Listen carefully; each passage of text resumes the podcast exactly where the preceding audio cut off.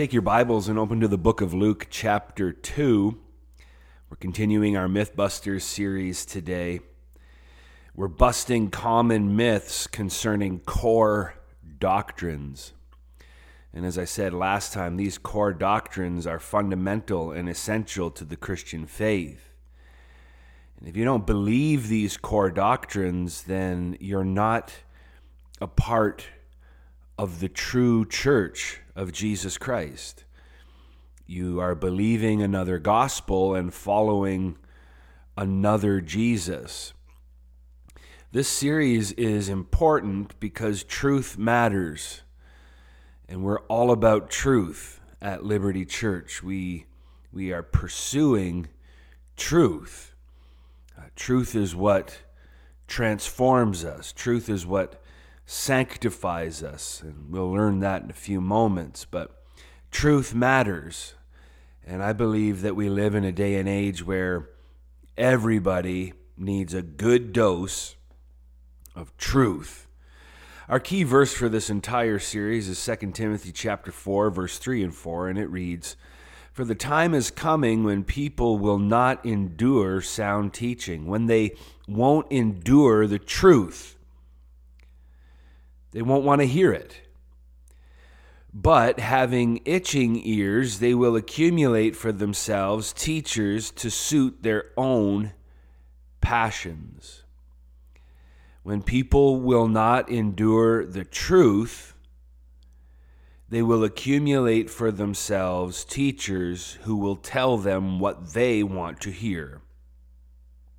Paul said to young pastor Timothy, when that happens, people will turn away from listening to the truth and wander off into myths. The turning away is active and intentional. People intentionally turn away from listening to the truth.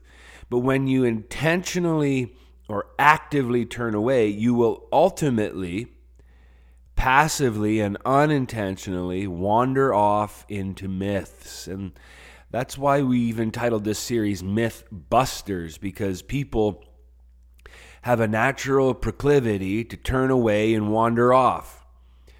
And uh, we don't want you to do that. We want you to stay the course. We want you to hold to the trustworthy word as taught. We want you to abide in the teaching so that you win a crown of righteousness. Uh, you know, uh, Second John 1 9 says that if anyone goes on ahead and does not abide in the teaching, they do not have God. We want you to have God. Uh, John goes on to say that uh, if anyone abides in the teaching of Christ, if anyone abides in sound doctrine, if anyone loves the truth, they will have both the Father and the Son. So, the core doctrine we're going to talk about today is the core doctrine of Jesus as our Savior and Lord. Jesus as our Savior and Lord. I asked you to open to Luke chapter 2, uh, and our text today is verse 10 and 11. Now, this is typically a passage that we only ever read at Christmas time because it is the birth announcement of Jesus Christ by the angel to the shepherds who were keeping watch over their flocks by night. But uh, I want I want us to hear what the angels say about Jesus at his birth announcement. And so in Luke chapter 2, verse 10, it reads Then the angel said to them, Do not be afraid. Now, fear is a natural reaction to God's message and God's messenger. And that's what an angel is, right? A, a, messenger from God. And this messenger brings a message, and it's natural for us when we, uh, when we are confronted by God's messenger to have uh, fear, to be afraid, or to have reverence or awe. But the angel says to the shepherds, Don't be afraid, don't be terrified. Why? Because I bring you good tidings of great joy, which will be to all people. Now, the phrase to all people here refers to God's chosen people. In the Old Testament, when that phrase is used, it refers to the people of Israel. Now, here in the in the New Testament, it's going to refer to God's chosen, God's elect, God's predestined, which is comprised of people from every tribe, nation, and tongue. But to these Jewish shepherds, the angel says, I bring you good tidings of great joy, which will be to all people. For there is born to you this day in the city of David, listen, a Savior who is Christ the Lord. A Savior who is Christ the Lord. From day one, Jesus was known as Savior and Lord when his birth was announced that day to the shepherds keeping watch over their flocks. The word used to describe him was Savior and Lord. Now, what's interesting is Jesus is only ever called Savior twice in the Gospels in Matthew, Mark, Luke, and John. Now, he's called Savior many times in the New Testament, but in the Gospels, he's only ever referred to as Savior twice. Let's look at the other time that he's referred to as Savior. Is John chapter 4 and verse 42. Uh, Jesus just had his encounter with the Samaritan woman at the well. Uh, he told her about her life, and she went and told the townspeople to meet this man who told her everything she ever did. And they went out and they listened to Jesus, and he taught them, and they believed. And so, this is what they said in reaction to hearing the teachings of Jesus, hearing God's messenger and God's message. In uh, John chapter 4 and verse 40, uh, when the Samaritans had come to him, they urged him to stay with them, and he stayed with them two days. And look at verse 41. Many believed because of his message. And verse 42 Then they said to the woman, Now we believe, not because of what you said, but we ourselves have heard him and know that he is indeed the Christ, the Savior of the world.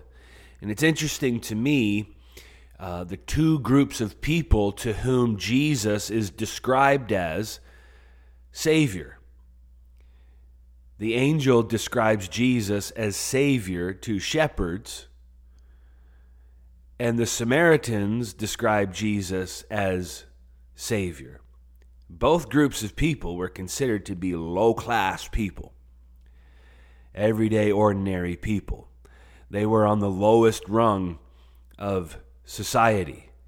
Uh, and it was a toss up, a debate between who was lower, the shepherds or the Samaritans, especially in the eyes of the Jewish people. And uh, so, here to these low class people, these ordinary, everyday people, Jesus is described as a rescuer, a savior, one who would rescue people. And so I find that fascinating that uh, Jesus is only referred to as Savior twice in the Gospels. But the idea that the Messiah would be the Savior and a Savior is well established in the Old Testament. I go back to one of the most prominent Old Testament prophets, uh, the prophet Isaiah. Uh, go to chapter 43. Isaiah 43 in verse 3 says this For I am the Lord your God, the Holy One of Israel, your Savior.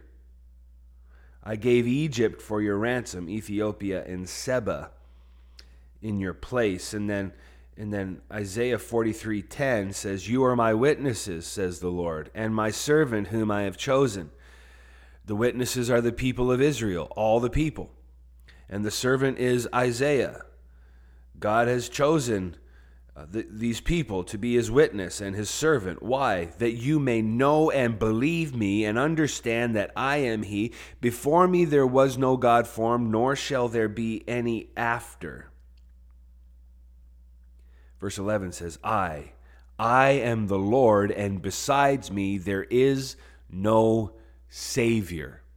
Here, God is claiming to be the only God and only Savior. Turn over a page to Isaiah 45, verse 21 and 22. This theme continues in uh, Isaiah's prophecy. Uh, remember, Isaiah is God's messenger bringing God's message to God's people.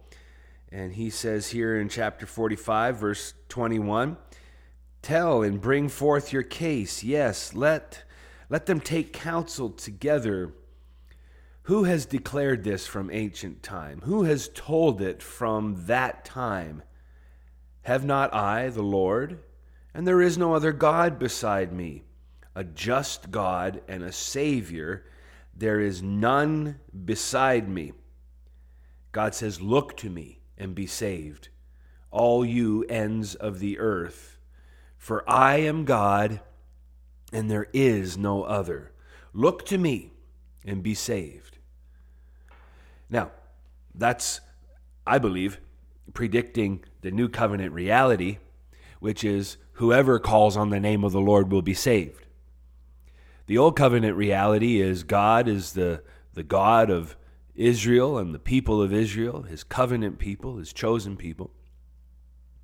But God has predestined a family from every tribe, nation, and tongue. Uh, and the old covenant is a type and shadow of the new covenant reality, the new covenant substance. And so here I believe Isaiah is predicting the new covenant reality uh, under which whoever calls on the name of the Lord will be saved. Here he says, Look to me and be saved.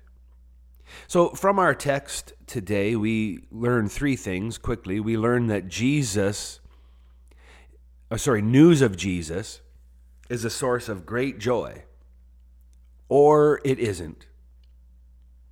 News of Jesus is a source of great joy. Remember, the angels said to the shepherds, I bring you good tidings of great joy.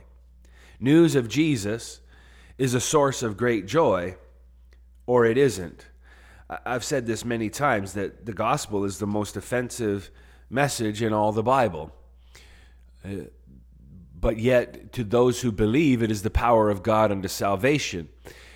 To those who reject it, it is a stumbling block, it is a rock of offense. Jesus and his message is uh, good news for many, but for others, it is not good news. Uh, the birth announcement of Jesus was good news to the shepherds. It was good news to the Magi, but it was bad news to Herod. When King Herod heard of this new king that was born in his territory, his reaction was kill all the children two years of age and under.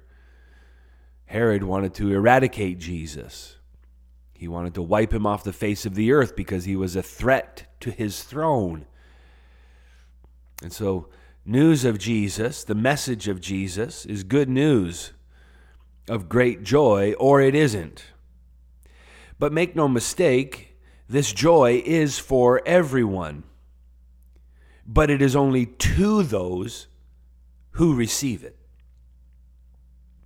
Remember, the angel said to the shepherds, I bring you good news, good tidings of great joy, which will be to all people. Now, it is true that it is for all people, but it is only to those who receive it. It's only to those who receive it. Uh, the Bible says that uh, Jesus, having been made perfect, became the source of eternal salvation to all who uh, to all who would obey him. He is the source of eternal salvation to all who obey him.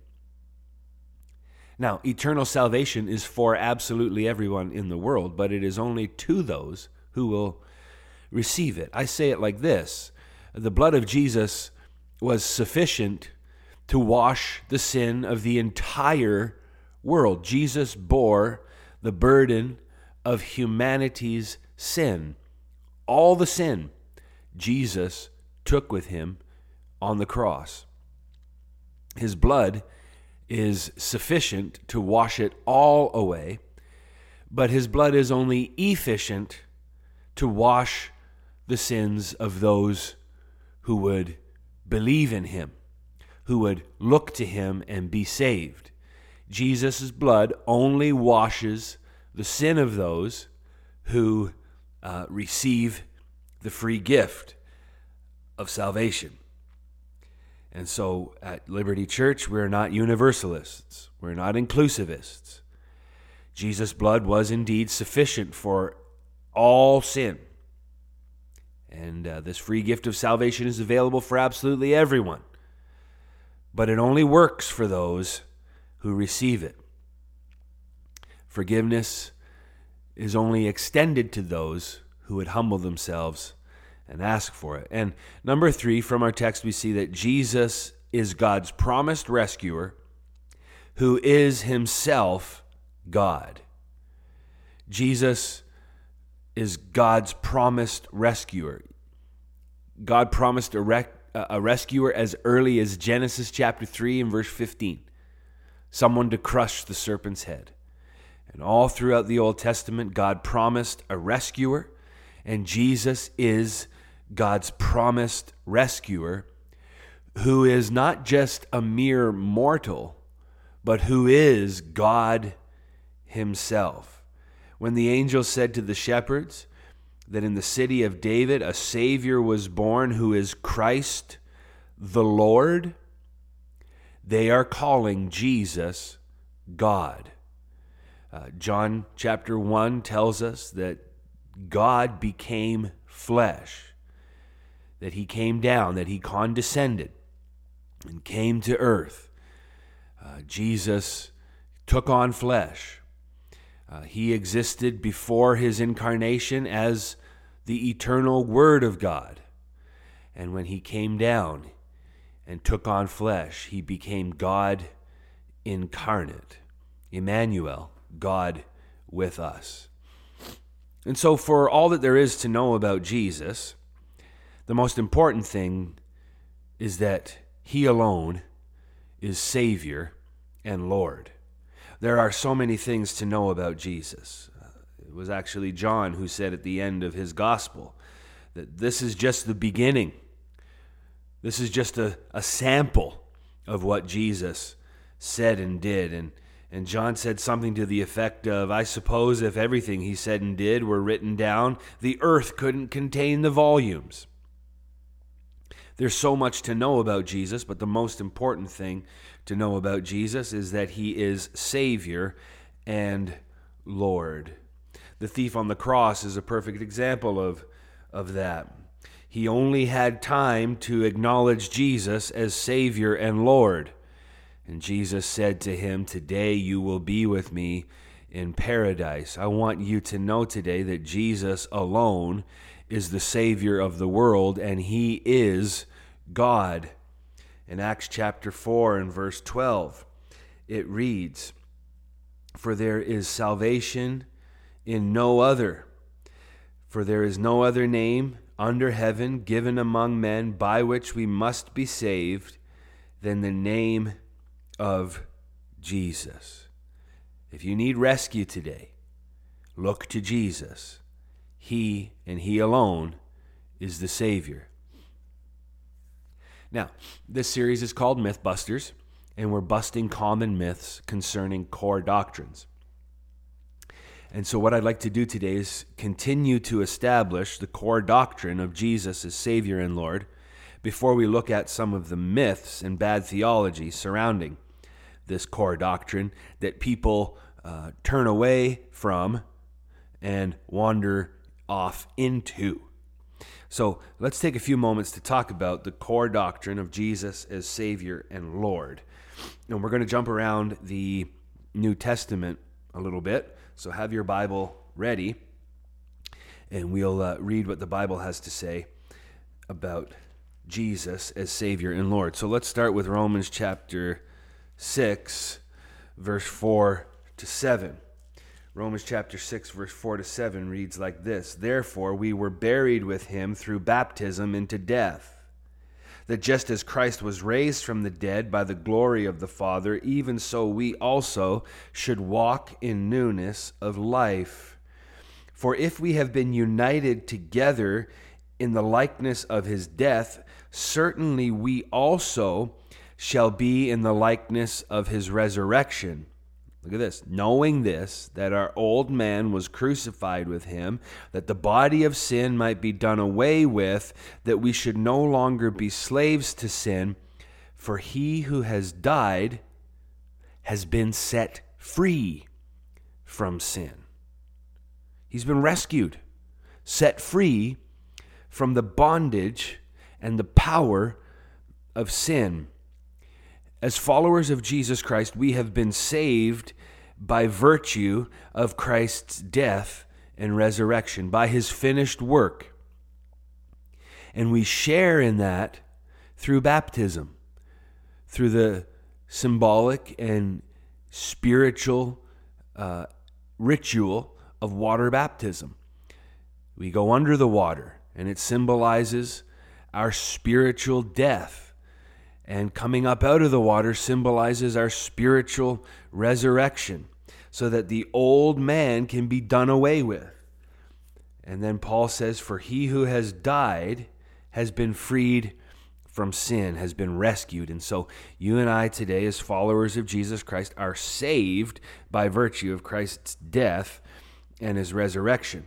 But not only are we saved, John 17 17 uh, tells us something amazing it tells us that we are actually being sanctified. John 17 17, in Jesus' prayer for his disciples, says to God the Father, Sanctify them by your truth, and your word is truth. Uh, this passage is a prominent passage in the Gospel of John. Uh, it's Jesus' prayer for his disciples, and not just his 12 disciples or the disciples that followed him during his life and ministry on earth, but it's, um, it's a prayer for you and I as well. Jesus prays for his disciples, he prays for all believers in this prayer. And one of the things he prays to the Father on your behalf is that the Father would sanctify you by his truth and his word is truth. Now, Jesus claims to be the way, the truth, and the life. Jesus is truth personified. Jesus is the living word of truth. And the Holy Bible is the written word of truth. And so both Jesus and the Holy Bible are the objective standard for truth. Truth is what sanctifies us. That's why at Liberty Church we say we are rent, relentlessly reforming our attitudes and actions to conform to the standard of Scripture. We're talking about our sanctification. There's no other way to sanctify yourself than to conform your life to the standard of Scripture. In doing so, you, you will be transformed from your old image to the image and likeness of Jesus Christ. So we're saved by virtue of Christ's death and resurrection. We're sanctified by the word of truth. And not only that, we are preserved. Uh, flip over to 1 Thessalonians. 1 Thessalonians uh, chapter 5 and verse 23. 1 Thessalonians 5:23 reads like this: Now may the God of peace sanctify you completely. So listen, God is going to completely sanctify you. In fact, He has completely sanctified you. Fied you. Uh, your sanctification is a now but not yet reality. But look at what Paul goes on to say to the Thessalonians. He says, May your whole spirit, body, and soul be preserved blameless until the coming of our Lord Jesus Christ. Not only has God saved us, and not only has He sanctified us, but He's preserving us, He's keeping us. He's preserving us, He's keeping us holy and blameless until the very end. He's keeping us holy and blameless until the coming of the Lord. But guess what? in the meantime, the fact is, we are going to constantly battle against the desires of the flesh. You see, just because Jesus is our Savior and Lord, it doesn't mean that we're not going to struggle with sin. Uh, Galatians 5:17 says this, "For the flesh lusts against the spirit, and the spirit against the flesh, and these are contrary to one another, so that you do not do the things that you wish." You see, Jesus is our Savior and Lord. He's forgiven us. He's washed us clean by his efficacious blood. He's sanctified us and he's going to sanctify us completely and he's going to transform us into his own image. He's preserving us, he's keeping us blameless. But while we live in this body of sin, this body of affliction, we are going to be at war with the spirit that is in us, the new spirit the new heart. Not two spirits at war, not two natures at war, not your new nature and your old nature, but your new nature and your old flesh are at war. Because that's what Paul says here. The flesh lusts against the spirit. Not your old spirit lusting against your new spirit. No, Jesus lives in you, He lives in your heart, he has exclusive occupancy of your heart. He doesn't share your heart with anybody or anything else. Jesus owns you now. He owns your heart. He sits on the throne of your heart. He's washed it clean and he's written uh, his law, the law of love, on your heart. But the flesh is at war with your new heart, with your new nature. And as long as you live in this body, that battle is going to go on. And let's turn ahead to what uh, Peter says in 1 Peter. See if I can get there before you. Yeah, 1 Peter chapter 2 and verse 11. It says this, Beloved, I beg you as sojourners and pilgrims to abstain from fleshly lusts which war against your soul. Here we're admonished by the apostle Peter to abstain, to fight the battle. The battle is going on, and Peter tells us to fight it. Don't give in to it. Don't yield to it. Don't ra- raise the white flag and surrender to the flesh. He says, resist it. He says, abstain from your fleshly lusts, which are at war against your soul, your innermost being, your, your new heart. Abstain from them because you're, you're a pilgrim here. You're a sojourner. You're a refugee uh, in this world and in your own body. Your citizenship is somewhere else now. You're not at home here. So don't act like it. Act like you're from another place. And of course, we know that the place we're truly from is from heaven because our citizenship is now there and we're passing through this earth. Uh, and so we're constantly going to battle against the desires of the flesh, even though Jesus is our Savior and Lord. And the Bible tells us that at times sin will prevail. Flip back to Romans chapter 7. At times in this battle, sin will win. Romans chapter 7 and verse 23 says this But I see another law in my members, warring against the law of my mind. Look at this bringing me into captivity to the law of sin, which is in my members. Sometimes we give in. Paul says the, that that's true of himself. Sometimes he gives in. Sometimes sin takes me captive. But uh, look at what he says in the, in the previous chapter, in, in verse 16, which is, or, sorry, in chapter 6, verse 14, which is an even greater reality than what he writes in Romans 7.23. In Romans 6.14, Paul says, Sin shall not have dominion over you. Sometimes it takes us captive but it will never have dominion over the believer. Why? Because we are not under law, we're under grace. You see, when we're under law, sin takes its opportunity. Uh, sin wins when we're under law. When we're under the law of God, we can do nothing but sin. Uh, but when we are under grace, we have power over sin. We have power to, um, to abstain from the lusts of the flesh, to deny uh, the lusts of the flesh, and to have victory over those lusts. Uh, so as long as we're under law, sin is going to have its opportunity in us.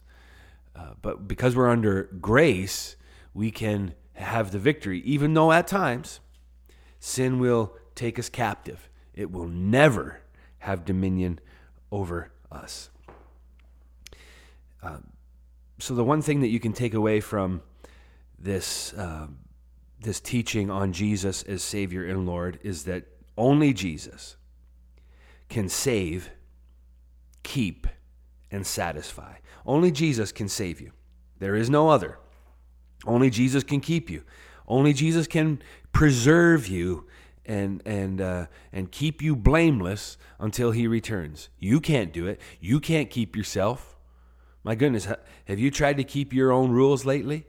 You might have success for a day or two, but you you break even your own rules. Jesus is the only one who can keep you, and Jesus is the only one who can satisfy you. You know what? You can try to fulfill yourself with the things that used to fulfill you before you became a believer. Uh, you can give in to that temptation and you can be taken captive by it because you think it will satisfy you, but I promise you, it'll never satisfy you. Only Jesus can satisfy you.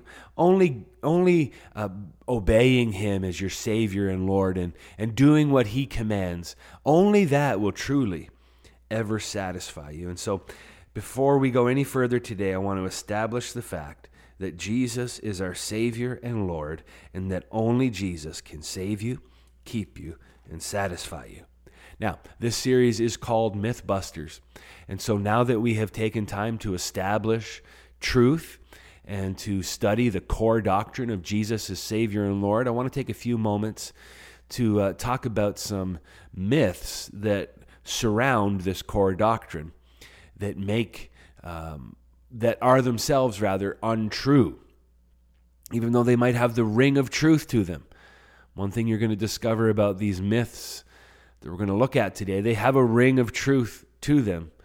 Um, and, and at times, what I will say is actually completely true, but it's not the complete truth, if that makes sense.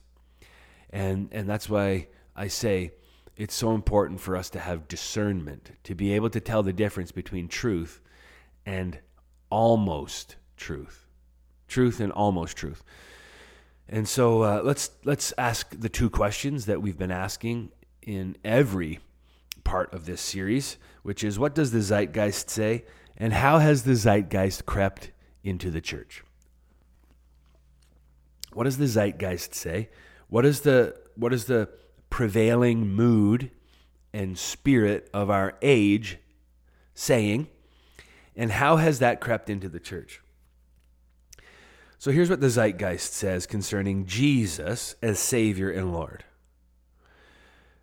The Zeitgeist acknowledges Jesus, but it only acknowledges him as a moral teacher. That Jesus was just a good moral teacher.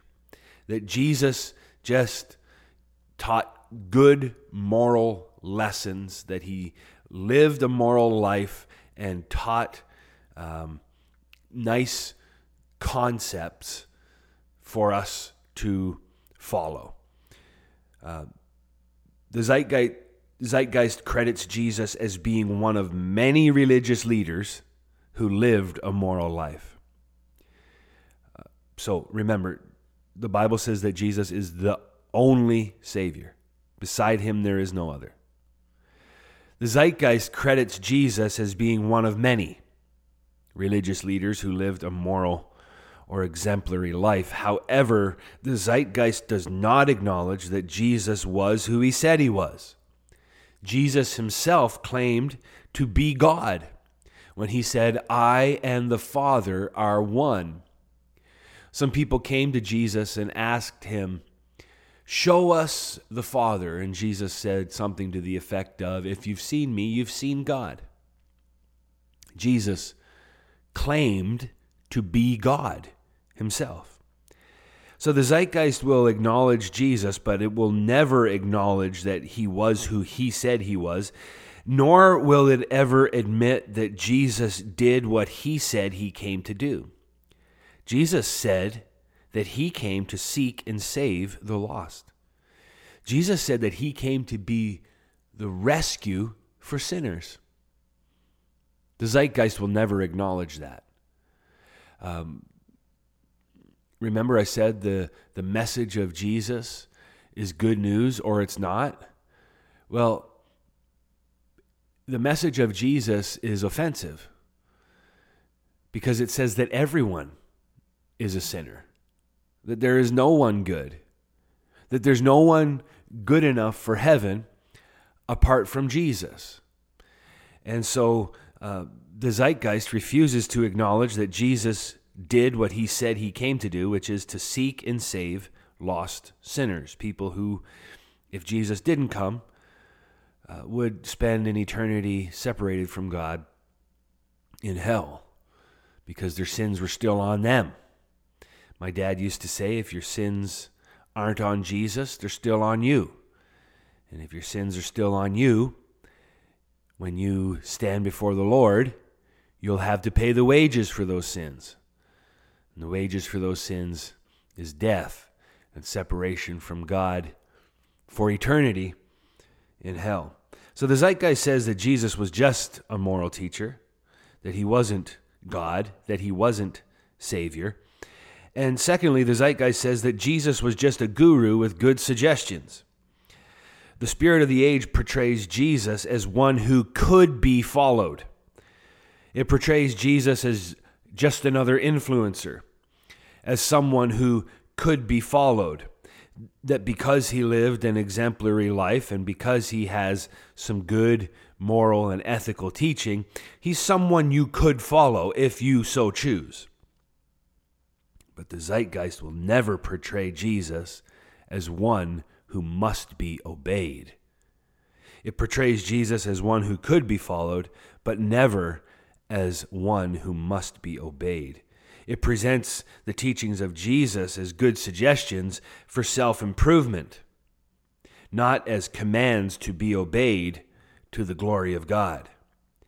The Zeitgeist will acknowledge some of the teachings of Jesus, but um, it presents those teachings as, as good suggestions for self improvement. If you want to live a better, more ethical life, then you can follow some of the teachings of Jesus. You can if you want. You can follow them to the extent that you want to improve yourself. But the zeitgeist will never uh, present the teachings of Jesus as commands to be obeyed to the glory of God. So, how has the zeitgeist crept into the church? How is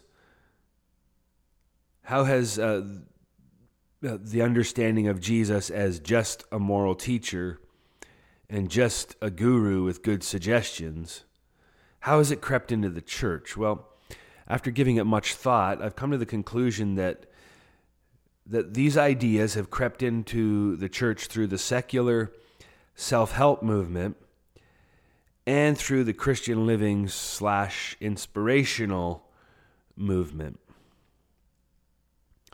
Uh, the secular self help movement actually began in around uh, 1935 with Alcoholics Anonymous.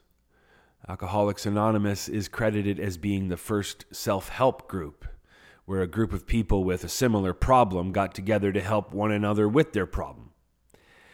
And I think early on, one of the one of the first tenets of Alcoholics Anonymous was to acknowledge God as supreme. Now that has changed. Um, I think one of the first tenets of Alcoholics Anonymous now is that you acknowledge some type of higher power.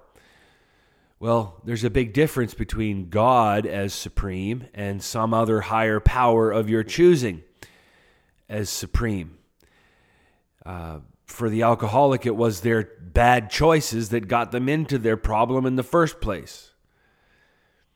And so you can't be both the problem and the solution. Your choices can't can't be the problem and the solution. You need somebody that is objectively supreme whether you choose it or not, whether you like it or not. To help you with your problem, to fix you, to deliver you, to save you, to rescue you. Hmm, sounds like Jesus to me. Uh, but this idea that Jesus was one of many religious leaders who lived a good life, exemplary life, and that, that his commands are just good suggestions rather than commands that must be obeyed. Um, those ideas have crept in through the self help movement, through the secular self help movement, but it's also crept into the church through inspirationalism. Uh, people love inspirational Christianity. They love inspirational songs and messages and books and cards and coffee mugs and t shirts and plaques and different kinds of artwork. Uh, Christianity has devolved for many into inspirationalism, using select portions of the Bible to inspire self improvement. Now, again, these these people, these authors, and and these these books aren't in themselves inherently bad, but inspirationalism is, uh, you know, anything by Max Lucado, for example. He's a very inspirational writer. He's a great writer, but uh, he writes inspirational books. Um, you know, books from uh, Joel Osteen, like Your Best Life Now these are these are inspirational books. Anything from Joyce Meyer, even books like Purpose Driven Life, Prayer of Jabez, uh, Five Love Languages. All these books take biblical concepts and extrapolate them out, uh, uh and sometimes beyond uh, the text and beyond what is logical to presume of the text. And so the problem is not that these books exist and that they inspire us. The problem is that many Christians make those books co authoritative with the Word of God and many times believe those books and those concepts above the Word of God. And we have to make sure that the Bible and the Bible alone is our supreme authority. Yes, other things have authority. Uh, you know, our traditions, our logic, our reason, our experiences, these have authority in our life, but they must always submit to the authority of Scripture. And, and the problem is that for many Christians, they don't submit to the authority of Scripture. Indeed, they cannot because they never read the thing. They never read the Scriptures. They're too consumed with reading uh, self improvement books from from the secular world or inspirational books from the Christian world. And so that's how this zeitgeist of Jesus as a moral teacher and a guru with good suggestions has crept into the church. And listen, once it gets in, it creates really bad theology. And I want to talk about a system of theology for a moment that is prevalent in the church today. In fact, I believe it's the new Christianity.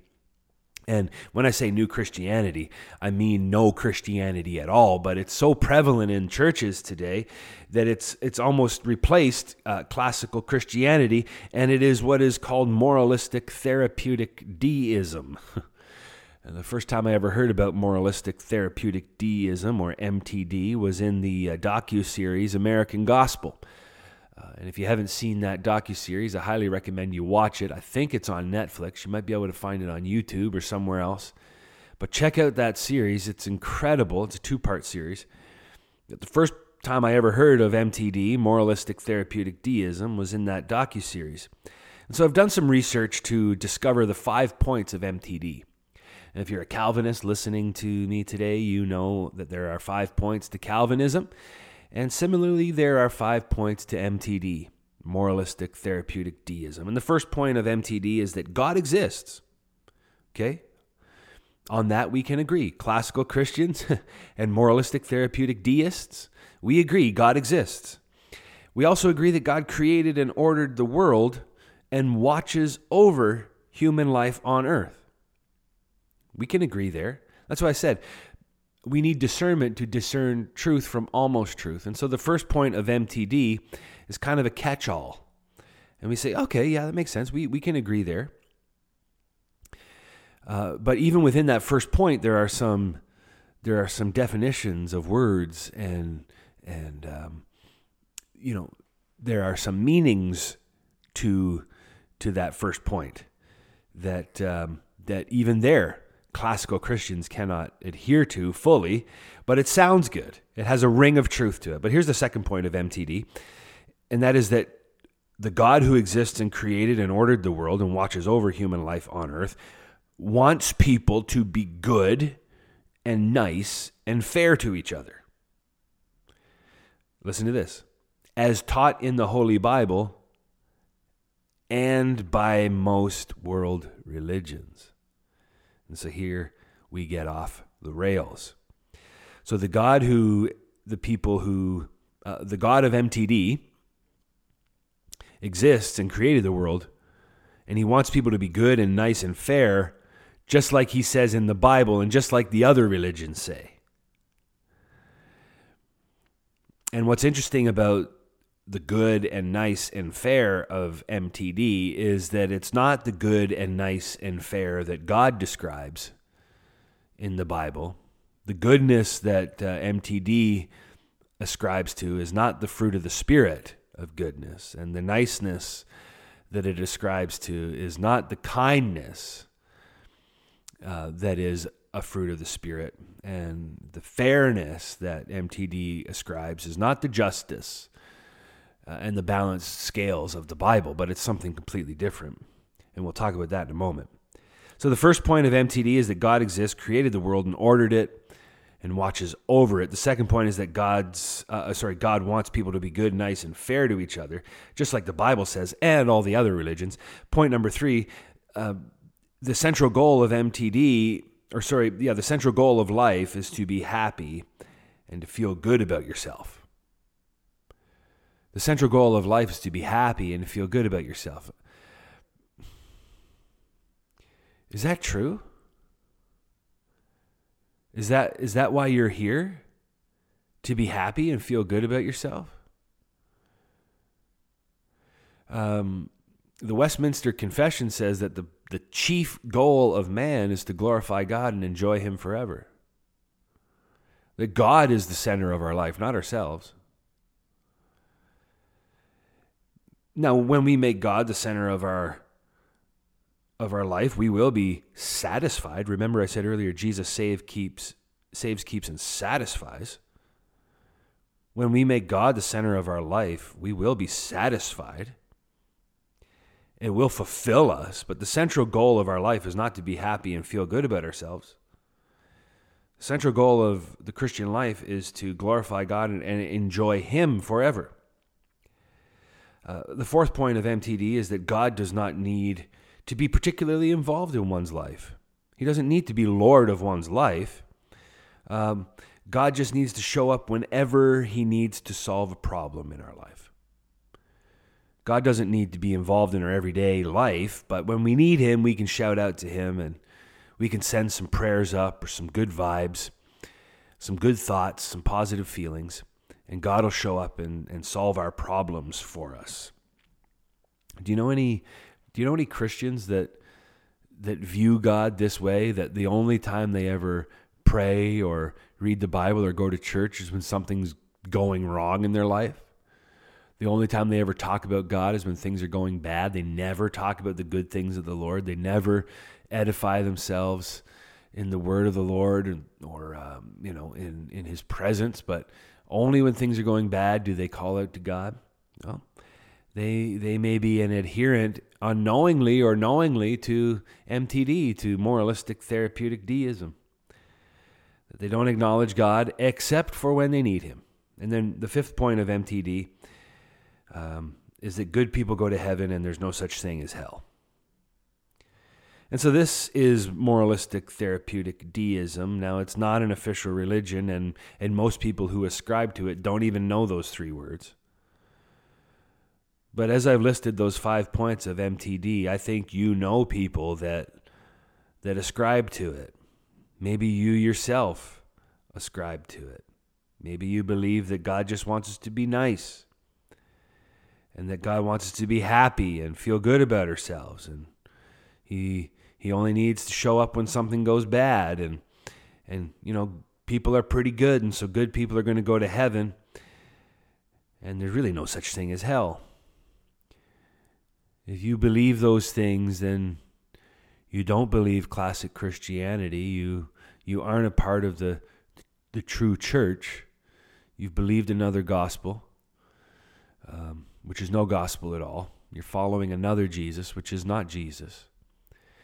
You've turned away from listening to the truth. You've wandered off into myths. And you run the risk of losing your reward. You, you run the risk of, of not having the Father or the Son. Let's talk a little bit more about MTD before we conclude. The beliefs of MTD place a high value on being good. Just open up any social media app and see who's virtue signaling. They're likely people who ascribe to MTD and don't know it.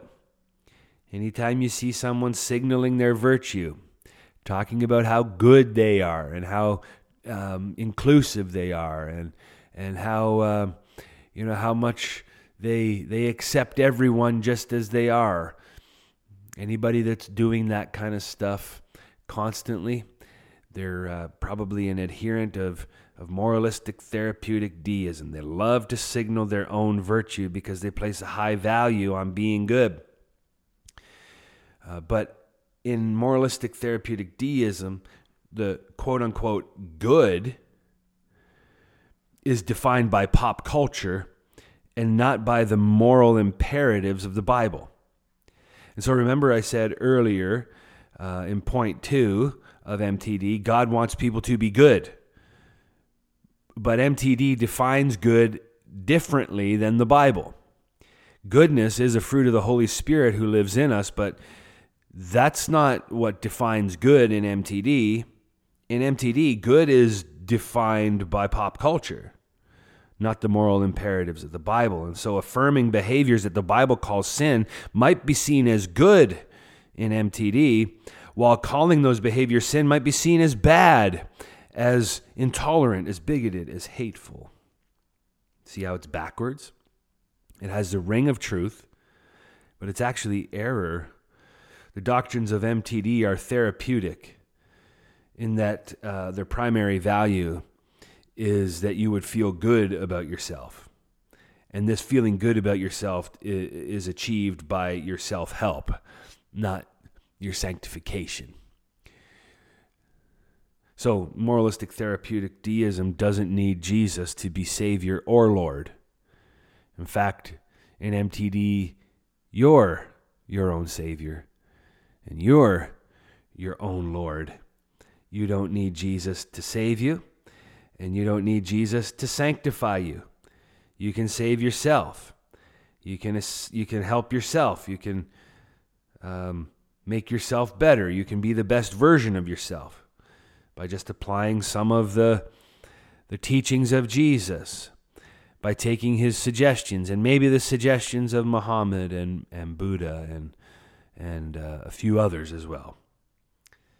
MTD sees God as a divine butler, a cosmic therapist, a heavenly Santa Claus, or an intergalactic superhero whose job it is to take care of us and avenge those who offend us, whose job it is to make us into the best version of ourselves, not to conform us to the image of Jesus. Today, churches are filled with people and led by pastors who equate MTD with Christianity, but they are by no means the same thing. So, to be fair, MTD is the pendulum swing all the way to the left. Um, it's a reaction to, it's the culture's reaction to biblical Christianity, and it's a pendulum swing to the extreme left. Um, but there are other reactions to classic Christianity that swing all the way to the right, and they are themselves just as dangerous as MTD. For a moment, let's talk about them. Um, the first doctrine uh, that is on the opposite end of the pendulum swing from MTD is what's known as Lordship Salvation. Lordship Salvation is summed up in this question did you make Jesus your Lord? You may have made him your Savior, but did you make Jesus your Lord?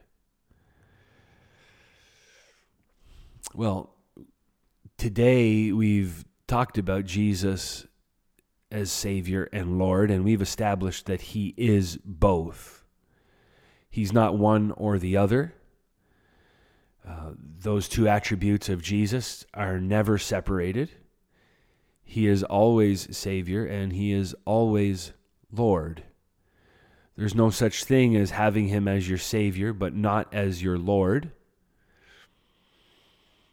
And so, Lordship salvation is based in extreme legalism. Um, you know, Lordship salvation says if Jesus is not Lord of all, he's not Lord at all. Lordship salvation says only the, the truly committed get into heaven. Lordship salvation says that unless you have uh, submitted your life to Christ and pledged to serve Him exclusively, you cannot have salvation or assurance of salvation. And you'll live your whole life striving for something that you already have under Lordship salvation. Uh, Lordship salvation. Um, Lordship salvation came about because there was a group of Christians that didn't like the quality of people that were in the church. And so they raised the standard and said, "Well, you know what? These people say they love Jesus, but they don't act like it. So let's let's put together a list of rules and behaviors that prove that somebody is Christian, is truly saved." Well, you know what? Here's the reality based on the core doctrine that we studied earlier. Here's the reality Jesus is our Savior and Lord. He has rescued us from the power of sin, He set us free through His death and resurrection.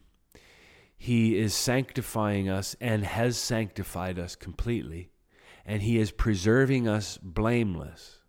That's our reality as believers. And to be fair, at times, our life, our outward appearance, does not reflect our inward reality.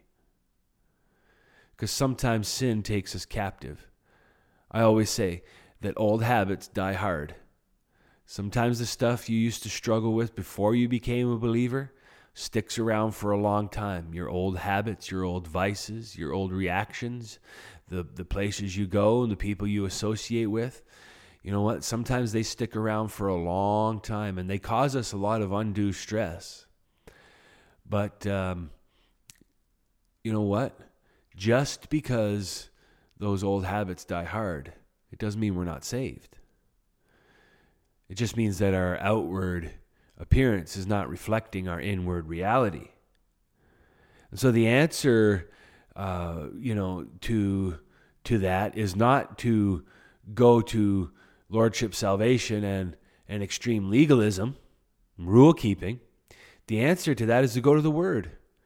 Remember, we said when Jesus prayed for his disciples, he said, Sanctify them with your truth. Your word is truth. Do you want to be sanctified? Do you want to be more like Jesus? Do you want your outward appearance to reflect your inward reality? Then get into the book.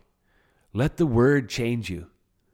Don't let another doctrine uh, try to change you. Uh, you know, Galatians 5, uh, Paul talks about, you know, Christ set you free. Don't be subject again to a yoke of bondage.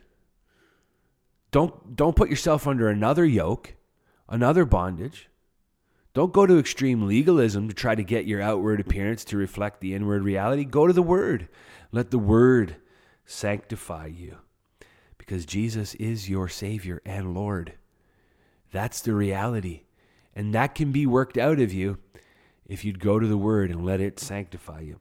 And the other thing, quickly, and I know we've, uh, we've spent some time here today, but the other thing is uh, sinless perfectionism. That's just as dangerous as MTD and Lordship salvation. Sinless perfectionism is the idea that as a Christian, you'll never, ever sin. That you need to get to the place in this life where you will never, ever sin. Uh, that's bogus. The Bible tells us in the book of James, for example, that we all struggle in many ways. We read several times this morning that uh, that that um, that there is a war in our members that the flesh lusts against the spirit and the spirit against the flesh. In this life, as long as we're in this body of affliction, we will always struggle with sin, and at times sin will have uh, or take us captive, but it will never have dominion over us. And so, what I always say is in this life, we will never be sinless, but we will sin less. As we are sanctified, we will actually sin less, but we will never uh, achieve a state of sinless perfection in this life. Jesus achieved that for us in his life. He came and lived a perfect life. He didn't just come and live a moral life, he came and lived a perfect life on your behalf. And the life you now live in the flesh, you live by faith in the Son of God who loved you and gave himself for you. Christ's sinless perfectionism has been imputed to your new heart.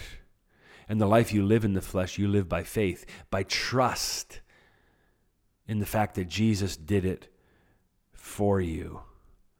So you're not going to reach a state of sinless perfection in this life. Don't even bother trying to get sinlessly or to get perfectly sinless. It won't happen. But you will sin less. As Jesus sanctifies you and conforms you to his image, you'll sin a lot less than you used to.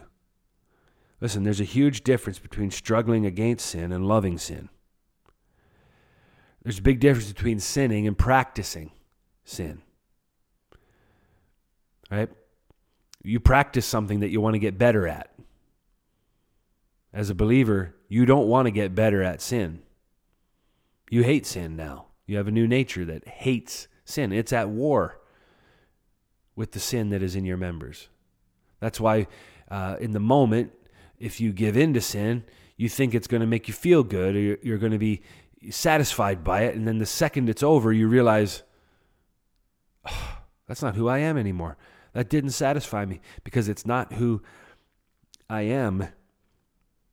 There's a huge difference between struggling against sin and at times uh, uh, being taken captive by it and loving it. If you wake up in the morning and, and you want to go out and set world records for sin, then I want to tell you, you you haven't heard the full gospel yet. You you aren't truly under the grace of God yet. If that's what you want to do, if that's your reaction to the message of grace, then you haven't really heard it yet. So keep studying, keep listening. So, in conclusion, I want to say this if you're listening to me today, and you haven't made Jesus your Savior, I bring you good news of great joy. Jesus can save you today. I want you to receive Jesus into your heart. I want you to make him your Savior. And in becoming your Savior, he will become your Lord. Romans chapter 10 says that with the, with the mouth one confesses and with the heart one believes. Whoever confesses with their mouth and believes in their heart that Jesus Christ is Lord and that God raised him from the dead will be saved. Romans 10:13 says whoever calls on the name of the Lord will be saved. I want you to call on the name of the Lord Jesus Christ today and be saved. If you call on his name, he will save you because he has the power to save you. He is God. He is the Savior, and he has the authority to save you because he is Lord. Jesus has both the power and authority to save you, and he's the only one who does. Jesus saves you just like you are, but he won't keep you as you are. He's going to sanctify you. He's going to change you and transform you from the inside out so that you can better reflect his glory. And then I want to inspire you to obey Jesus today. If Jesus is your Savior and Lord, then I want you to let Him lead your life. You know, by confessing that Jesus is Lord, we are actually committing ourselves to obey him. Jesus is not just a guru with good suggestions. He's not just our our buddy that tells us what we could do if we want to. No, Jesus is our Lord. And we must obey him. In fact, Jesus said to some people who called him Lord in Luke 6:46, "Why do you call me Lord but do not do what I say?"